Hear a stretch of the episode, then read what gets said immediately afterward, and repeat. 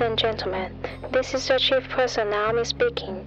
On behalf of Captain Sherry Cheng and his crew, we would like to welcome you on board Sherry Airline, flight number FM 74019. Thank you for choosing Sherry Airline. Shortly after takeoff, we shall be offering you a wonderful time. Should you need any assistance during the flight, please let us know. Thank you.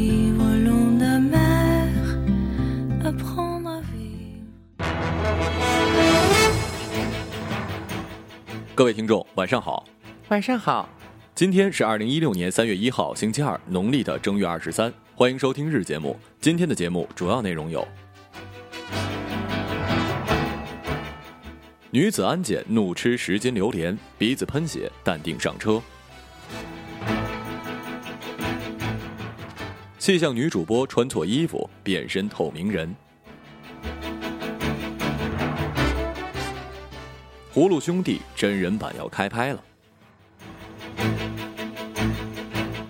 女子婚前被甩欲自杀，男友说：“去死吧。”下面请听详细报道。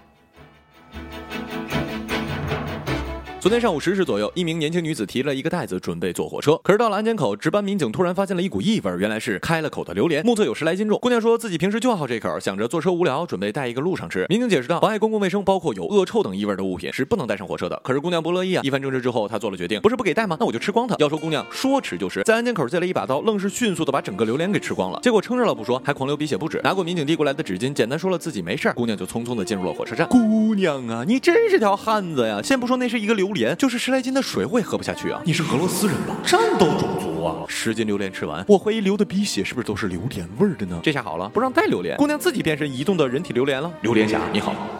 想念你的笑，想念你的外套，想念你白色袜子和你身上的味道。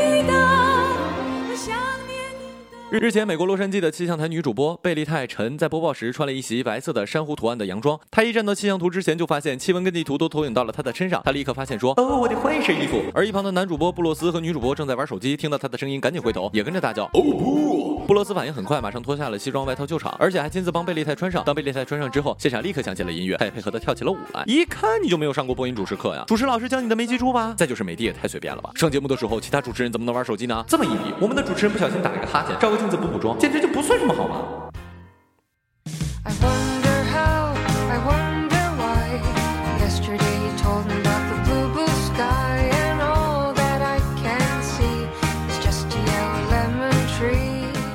二月二十九号，国内两大知名电影公司安乐电影和上影集团宣布，双方将联手成立上影安乐电影公司。公司成立的首个项目即是根据上影经典的 IP 改编的真人版《葫芦兄弟》电影。安乐电影总裁、金牌制作人姜志强，他可是《捉妖记》的制片哟。虽然我压根就没看过《捉妖记》，他将担任该片的监制，并且现场表示要尽最大的努力在荧幕上重塑经典。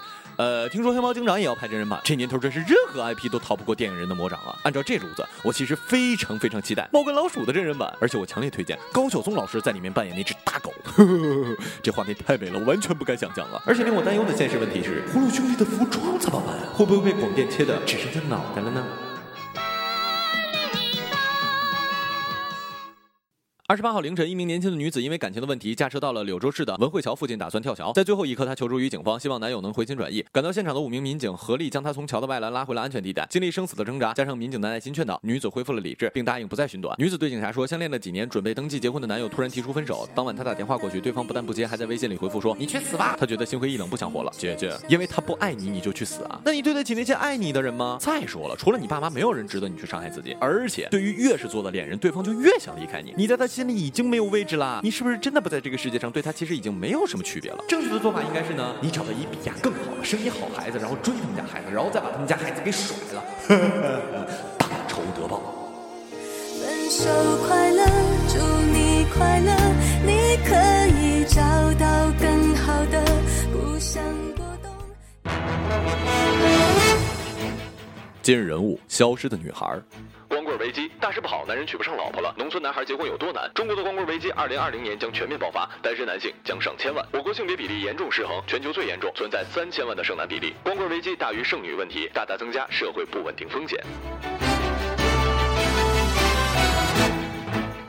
这样的话题报道角度屡见不鲜。在这套话语逻辑里，性别比畸形之所以成为问题，是因为有一部分男性娶妻难，导致了剩男光棍大量存在。对于社会而言，是一个巨大的潜伏不稳定因素。在这套话语的逻辑里，女性的存在仅仅是作为工具性的，她们的身体之所以被需要，是因为男性对于性和婚姻的需求，在于国家维护家庭与社会的稳定需求。可是那些消失的女性，对于她们作为人的命运与权利本身的关注，在如今的话题讨论中再次消失。与性别比例失衡、性别偏好、性别选择紧密相连的另一个问题是遗弃女婴。女婴遭遗弃的新闻年年有，屡见不鲜。这些女婴被遗弃在厕所、商场、菜地、火车站，其中存活下来的一部分会被跨国收养。这部分女孩长大之后会回国来寻亲。近期的一条新闻报道了一位美国夫妇收养的女孩回到南京寻亲。全篇新闻的落脚点在于女孩不忘中国根。文章写的温情脉脉。对于女孩父母在生下一胎女儿之后，为了生男孩而遗弃女婴的行为，以及这背后折射出的根深蒂固的性别偏好与不平等，一笔带过。而我们应该严谨审视的直面问题，而不是用虚假的温情来掩盖问题，不是用面目可疑的感动将鲜血包裹成鲜花。女性的消失，这本身就是问题，而不是因为她们的消失对一部分男性与社会本身产生了负面影响才成为问题。好了，以上就是本期节目的全部内容，感谢各位的收听，我们下期节目再见，再见。